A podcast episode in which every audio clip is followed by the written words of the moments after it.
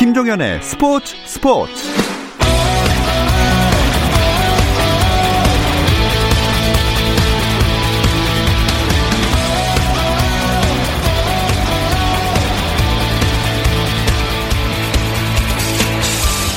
스포츠가 있는 저녁 어떠신가요? 아나운서 김종현입니다. 오늘 하루 스포츠계를 돌아보는 스포츠 타임라인으로 김종현의 스포츠 스포츠 출발합니다.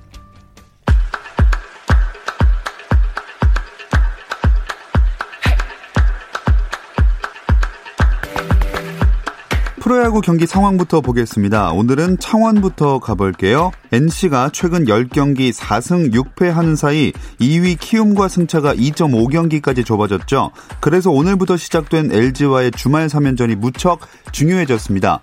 LG가 2회 1득점으로 포문을 열었고 5회 말까지 양팀이 점수를 주고 받으면서 6회 초 현재 4대4 동점입니다. 2위 키움은 사직에서 롯데를 상대하고 있습니다.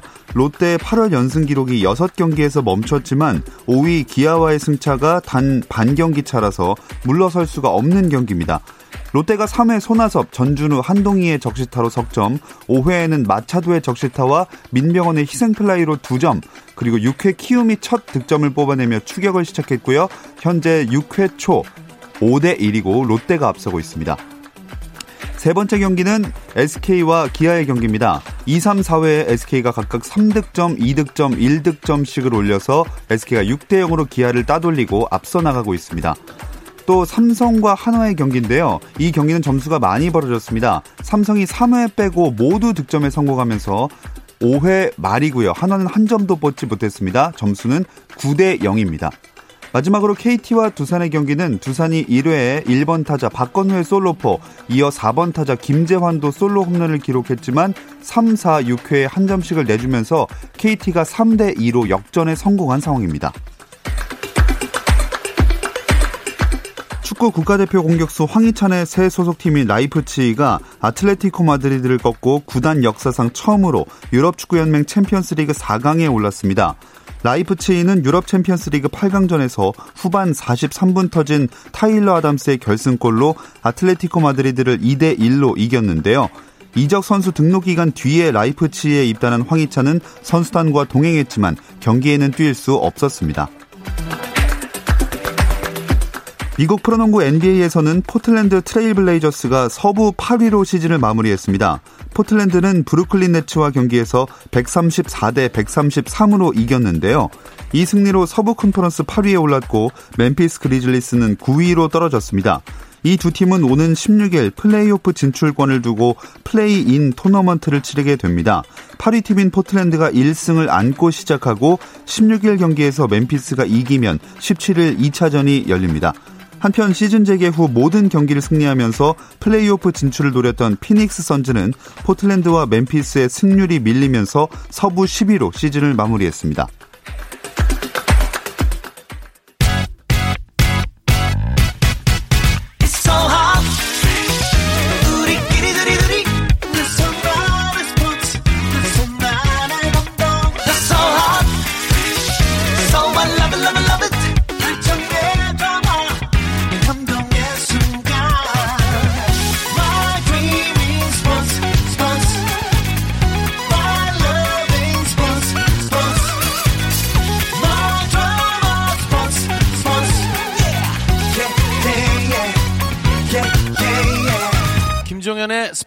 스포츠.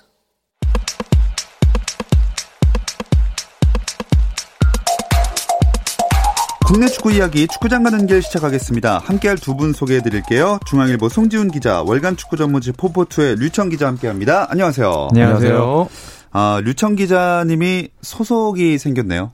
네, 제가 프리랜서 소속이었는데 예, 포포투에 입단하여 예, 일, 그 뭐라고 입사하여 예. 예, 일주일 정도 다니고 있습니다. 예.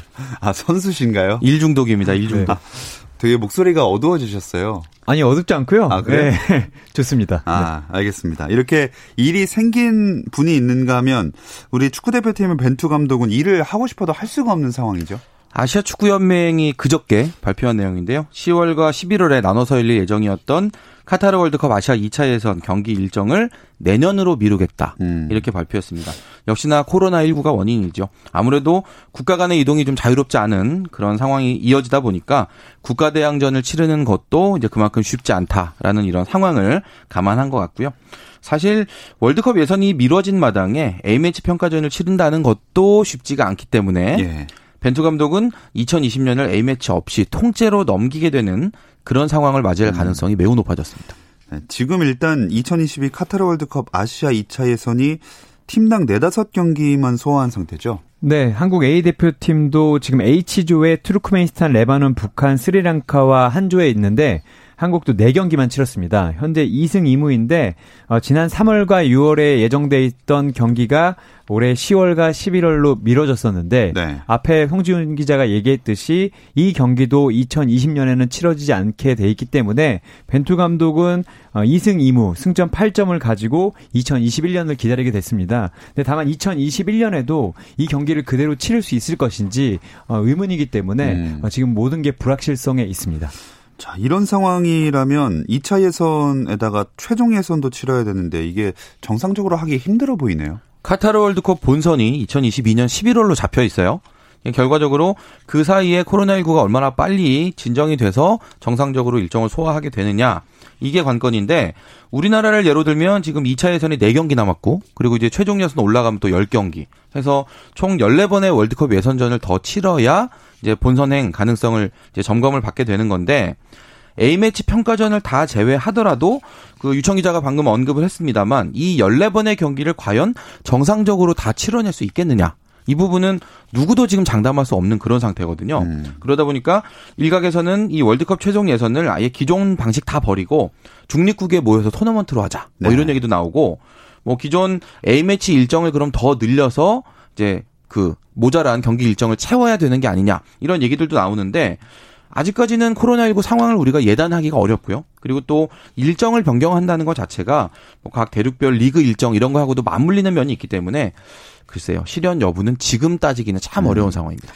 지금처럼 모든 게 불투명한 상황에서 그래도 그나마 벤투 감독을 그라운드에서 볼 기회가 조만간 생기기는 한다면서요. 네, 벤투 감독과 함께 김학범 올림픽 대표팀 감독도 함께 볼 수 있을 전망입니다. 일단 A매치 기간인 8월 31일과 9월 8일 사이에 한국은 해외로 가지는 못하고요.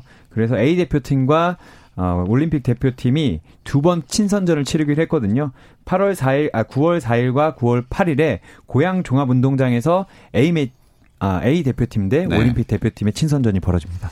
아, 팬들도 당연히 기대를 하고 있겠지만 벤투 감독이랑 김학범 감독도 맨날 보기만 하고 쓰지 못했던 선수들을 드디어 뭐 써볼 수 있겠네요. 벤투 감독하고 김학범 감독 그동안 이제 K리그 개막하고 나서 여러 경기장들 예. 꾸준히 돌면서 선수들 점검을 해왔고 또 때로는 이제 두 감독이 같은 경기장에 이제 앉아 있는 그런 모습도 볼 수가 있었는데 이렇게 이 두 팀이 맞대결을 하게 되는 게 말씀하신 대로 그 두 감독이 머릿속으로만 그려왔었던 여러 가지 구상들 있잖아요. 네. 뭐 포메이션이나 전술이나 선수 구성 이런 것들 실제로 이제 그라운드에서 실험을 해볼 수 있는 그런 좋은 기회가 되고요. 선수들 특히나 이 대표팀 발탁의 어떤 그 경계선에 딱 걸쳐 있는 이런 선수들 같은 경우는 음. 벤투 감독과 김학범 감독이라는 이 한국 축구의 중요한 두 대표팀을 이끌고 있는 지도자 앞에서 내가 이 정도의 경쟁력이 있다라는 걸 직접 증명할 수 있는 그런 절호의 기회도 되겠습니다. 네. 근데 그 코로나19 여파 때문에 해외파 차출은 아예 불가능한가요? 네, 왜냐하면 그 정부 시책상 누가 들어와도 2주 동안의 자가 격리를 음. 해야 되기 때문에 선수들을 차출할 수는 있겠지만 어 2주를 쉬어야 되기 때문에 사실상 불가능해졌고요. 어 K리거 혹은 깜짝 발탁이 있다면 뭐 아마추어 선수들까지 어. 이 선수들 안에서 모든 경기가 이루어지고 그리고 발탁도 두 감독도 어쨌든 국내에 있는 선수들로만 할 수 있게 됐습니다. 네. 선수들도 더 많은 기회가 주어질 수 있으니까 열심히 노력하겠고 경쟁심이 생기겠지만 두 감독도 이 뽑는 선수가 겹칠까봐 좀 경쟁 의식이 있겠는데요. 벤투 감독이 이 멤버 교체에 정말 보수적인 스타일이다라는 이야기는 우리가 참 자주 예. 나눴지만 예. 그렇다고 하더라도 이 코로나19 팬데믹 상황에서는 과거처럼 해외파 선수들 잘게 쉽게 차출하기가 쉽지 않을 거예요, 분명히. 예. 그리고 이 코로나19 상황이 언제까지 갈지도 모르기 때문에 국내파의 어떤 풀을 충분히 확보해 두는 게 벤투 감독에게도 좀 중요한 의미가 있고 기회가 있을 때 가능한 한 많은 선수들을 실험해 놓는 게 좀 의미가 있거든요. 김학범 감독 입장에서 보더라도 올림픽 일정이 지금 1년이 연기가 됐습니다만 내년 8월 사이에 뭐 국제 대회가 열릴 건지 아니면 평가전이 어떻게 잡힐지 이런 거를 지금 미리 예단할 수가 없기 때문에 무조건 A 대표팀의 선수가 다 있다면 양보를 한다? 이것도 말이 안 돼요. 음. 그러니까 두 감독 입장에서 모두 다 내가 꼭 보고 싶은 선수는 우리 팀에서 쓰고 싶다는 생각이 있을 건데 네. 이 소집 명단이 24일 날 발표가 되거든요. 아마 그 전에 두 감독이 뭐 만나던지 아니면 중간에 이렇게 연결고리를 만들어서 좀 의견 조율 과정을 거치지 않을까 싶습니다. 음. 사실 예전에 이게 잘 안 돼서 이 감독들끼리 싸웠던 경우도 많이 있는데 아, 그래요. 이제는 더 이상 그런 일이 있으면 안 되겠죠. 네. 특히나 참 어려운 상황인 만큼 협의가 잘 돼서 재미난 경기가 펼쳐졌으면 좋겠습니다. 국가대표 이야기를 해봤고요. 이제 K리그로 돌아와서 어, 지난주 K리그는 인천이 새 감독을 영입하고 첫 경기를 치렀는데 승리를 하는 데는 또 실패했어요. 네, 8월 9일 일요일에 인천 유나이티드가 성남과 경기를 했고요. 이 경기는 어, 그 전에 선임된 조성환 감독의 인천 첫 경기였거든요. 근데 인천이 14라운드까지 단 1승도 거두지 못했기 때문에 어, 새 감독과 함께 홈에서 첫 승을 거둘 수 있을지에 관심 모아졌는데 결과적으로 는 성남에게 0대 2로 패했습니다. 어, 인천은 15경기 연속 무패, 무승에 빠지면서 승점 5점인데요. 어, 15라운드 현재 11위 수원 삼성 수원 삼성과도 승점이 9점 차이입니다. 예. 아, 일단 쉽지 않은 상황이고 어, 이 15라운드 경기를 앞두고 있습니다. 어, 패배는 했지만 뭔가 그래도 감독이 바뀌었으니까 변화된 모습이나 그런 게 보이던가요? 지금 당장 경기력이 바뀌길 기대하기는 너무 시간이 짧았고 일단 팀 분위기만 바꿔도 성공이다라는 이제 그런 생각이었는데 경기 직전에 이천수 전력 강화 실정이 사퇴를 하면서 예. 좀 여러 가지 또 뒷이야기들이 쏟아져 나오면서 구단 안팎의 분위기가 여전히 좀 뒤숭숭했던 게 경기력에도 영향을 미쳤다라는 생각이 들고 하지만 조성환 감독은 뭐 분명히 능력이 있는 그런 지도자이기 때문에 일단 팀 분위기부터 장악하는 게 먼저다라고 조언을 하고 싶습니다. 자, 그에 반면 인천을 꺾은 성남은 6위까지 순위가 치솟았는데요. 현재 일단 K리그1 팀 순위를 쭉 한번 읊어볼까요? 네, 1위가 울산 현대고요. 어, 2위는 전북 현대인데 두 팀 간의 승점 차는 1점밖에 안 됩니다. 그 뒤로는 3위가 상주, 4위가 포항, 5위가 대구, 6위 성남, 7위가 강원, 8위가 서울, 9위가 부산, 10위가 광주, 11위가 수원이고요. 12위는 앞서 말씀드렸듯이 인천입니다. 네. 이런 순위 경쟁 속에서 오늘부터 K리그 1 16라운드가 시작됐습니다. 이 이야기는 잠시 쉬었다 와서 나눠볼게요.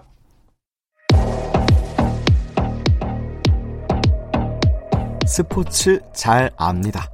김정현의 스포츠 스포츠. 금요일 밤의 축구 이야기 축구장 가는 길 듣고 계시고요. 월간 축구장 문제 포포트의 류청 기자, 중앙일보 송지훈 기자 함께하고 있습니다.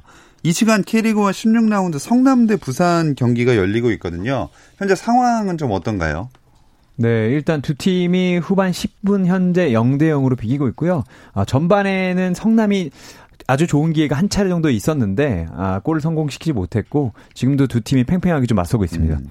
이 두 팀 다 상위 스플릿에 안착하려면은 승점을 좀 더 쌓아야 되는 상황이잖아요. 성남 입장에서는 일단 지난 라운드에서 이 감독이 바뀐 인천을 상대로 2대 0으로 승리한 게 아주 보약이 됐습니다. 네. 11위였던 순위가 6위까지 음. 뛰어올랐는데 부산은 지금 성남과 순위 그래프가 정반대라고 보시면 돼요. 지난 9일 상주전에 0대3 패배한 걸 포함해서 최근 3연패 부진 아하. 이어지고 있고요. 6위까지 올랐던 순위가 지금 9위까지 내려와 있는 이런 상태인데 부산 입장에서 지금 당장 필요한 건 1승이 되겠죠. 음. 근데 뭐 사실 6위 성남, 9위 부산이라고는 하지만 승점 차가 두 점밖에 안 되거든요. 네, 이번 경기에서 부산이 이기면 성남과 순위를 맞바꿀 수 있습니다. 예. 아, 일단 두 팀이 간헐적으로 좀 공격을 하고 있고 성남은 지난 경기에서 나상호 선수가 드디어 골을 터트리면서 김남일 감독이 바랐던 아, 이제 골잡이로서 이제 입지를 굳혔거든요.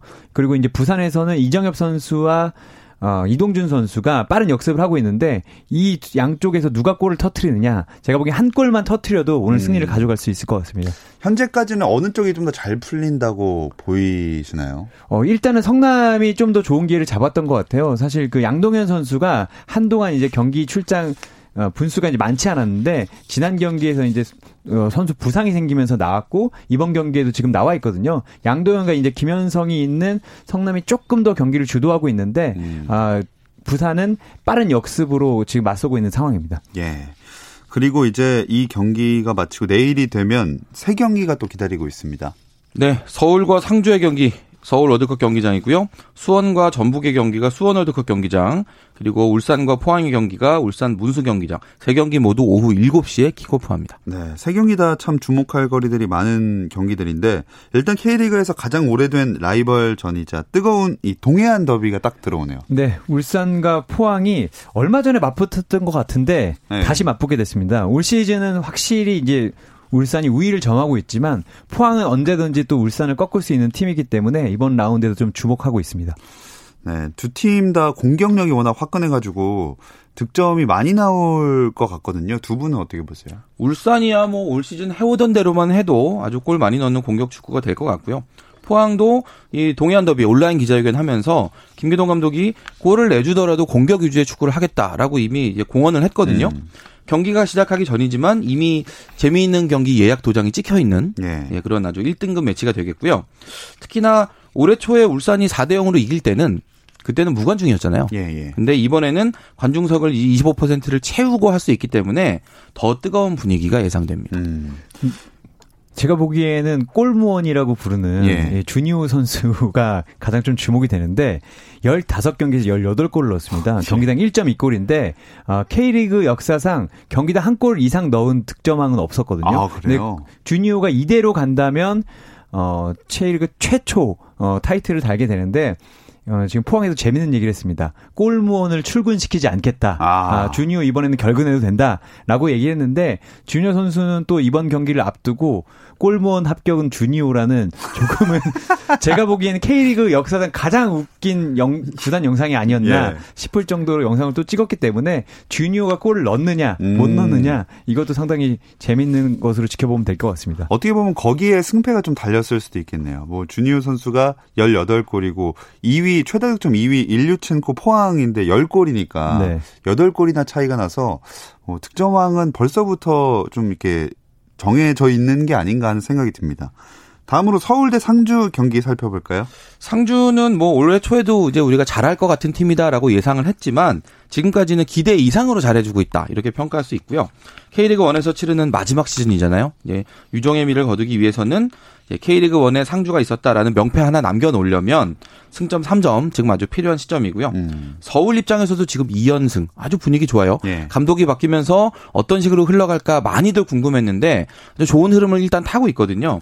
이 분위기를 잘 살려낼 수만 있다면 좀 남은 일정에 K리그 1에서 태풍해는 역할을 할 수도 있기 때문에 일단 이번 경기 상당히 중요하고 상주를 상대로도 만약에 서울이 괜찮은 경기 할 수 있다면 어이 뭐 호영 매직 인정해야겠죠. 음. 그럴 수 있을까요? 사실 잘 모르겠어요. 왜냐면 상주가 워낙 잘하고 어. 정말 좋아요 상주. 네. 그 게다가 이제 그 서울 선수들이 예전처럼 이제 백패스를 하지 않고 도전적인 경기를 하면서 서울에 걸맞는 경기력을 하고 있지만 상주가 올 시즌 보여온 이런 안정적인 전력을 과연 넘어설 수 있을지는 음. 사실 잘 모르겠습니다. 네, 내일 펼쳐지는 경기에서 확인할 수가 있을 것 같습니다. 다음으로 수원 대 전북의 대결인데 이 대결은 그 수원의 든든한 벽이죠. 헨리가 전북의 공격을 잘 막아낼 수 있을까 없을까 요게 관건일 것 같아요. 사실 헨리가 벽이긴 한데 가끔 허물어지기도 합니다. 아. 야, 예전에 이제 펠리페도 90분 동안 잘 막았다가 한 번 놓쳐서 그때 이제 수원이 졌었거든요. 네. 근데 제가 보기에는 헨리가 K리그에서 만나는 가장 강한 적이 나옵니다. 구스타보 선수가 있는데 음. 물론 최근 경기에서 이제 골을 넣지 못했지만 처음 두 경기에선 78분에 4골을 넣었거든요. 네네. 그리고 이 선수는 어 점프력도 높고 빠르고 아, 자신이 골을 넣지 못하더라도 연계까지 잘하고 있어서 사실 지난 경기에는 터질 듯 터지지 않듯 김보경 선수가 또 두 골을 넣었거든요. 예. 그런 걸 보면 어 헨리가 구스타보만 잘 막는 게 아니라 구스타보 옆에 있는 친구들까지 잘 막아야 되는데 사실상 쉽진 않아 보입니다. 음. 어, 지금 대화를 나누는 사이에 그 지금 펼쳐지고 있는 성남과 부산의 경기에서 첫 번째 득점이 나왔습니다. 유인수 선수의 오른발 이그 득점으로 보이거든요. 1대 0으로 이제 성남이 앞서 나가게 됐습니다.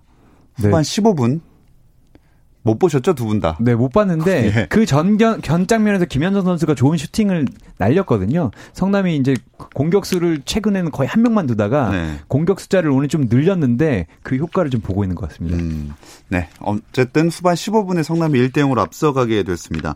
이제 다음으로 일요일 대진표 살펴볼까요? 네, 광주와 강원의 경기 오후 7시에 광주 전용구장, 대구와 인천의 경기 오후 7시에 DGB 대구은행 파크인데 아주 예쁘게 잘 지어진 두 곳의 신축 음. 축구 전용구장에서 동시에 경기가 열리는 그런 날이 되겠습니다. 대구는 전성 매진됐다면서요? 네, 전성 매진인데 아, 만석은 아니고요. 3,007석이 매진됐는데 두 경기 연속 홈 매진입니다. 대구는 사실 지난 시즌에 9경기나 매진됐었거든요. 그리고 예. 올 시즌을 정말 고대하고 고대했었는데 무관중으로 치러졌었던 것 때문에 지금까지 관중을 못 받았거든요. 근데 어, 지난 두 경기 연속 홈 매진되면서 아마 지난 시즌에도 힘들었던 대구 티켓 잡기가 올 시즌은 한 10배는 더 힘들어지지 않았을까 음. 그렇게 생각합니다. 제 생각에는 지금 대구는 경기장을 100%다 열어도 많이 매진될 것 같아요. 그러니까요. 네, 워낙에 대구가 지금 아주 축구 열기가 뜨겁습니다. 네. 좀 기세도 좋은 상황이고 이 대구와 인천 대구를 보면 상위 스플릿에 있긴 하지만 살짝 불안해 보이기도 합니다. 인천은 당연히 승리가 없기 때문에 두 팀 다 승리가 참 필요한 상황이죠. 네, 대구는 어쨌든 지난 경기에서 아, 아까 말씀드렸던 구스타보와 김보경에게 이제 당하면서 0대 2로 패하면서 5위입니다. 근데 지금 3위부터 5위까지의 또 승점 차가 3점밖에 되지 않거든요. 예. 어쨌든 여기서 쫓아 올라오는 6위권 팀들을 피하려면 대구는 무조건 인천을 잡고 어 28점으로 올라서야 되고요. 인천은 더 말할 게 없을 것 같습니다. 15경기 동안 이기지 못했기 때문에 이러다가 정말 명예롭지 못한 기록에도 도달할 수 있거든요. 그 인천은 무조건 이번 경기에서 승점을 따야 되는데 어, 대구의 전력을 보면 어, 쉽지 않아 보여서 좀 안타깝습니다. 음. 자, 인천이 과연 반등의 신호탄을 쏠 수 있을지 아니면 대구가 상위 스플릿에서 자리를 굳건히 할지 이 경기에서 어느 정도 판가름할 수 있을 것 같고요.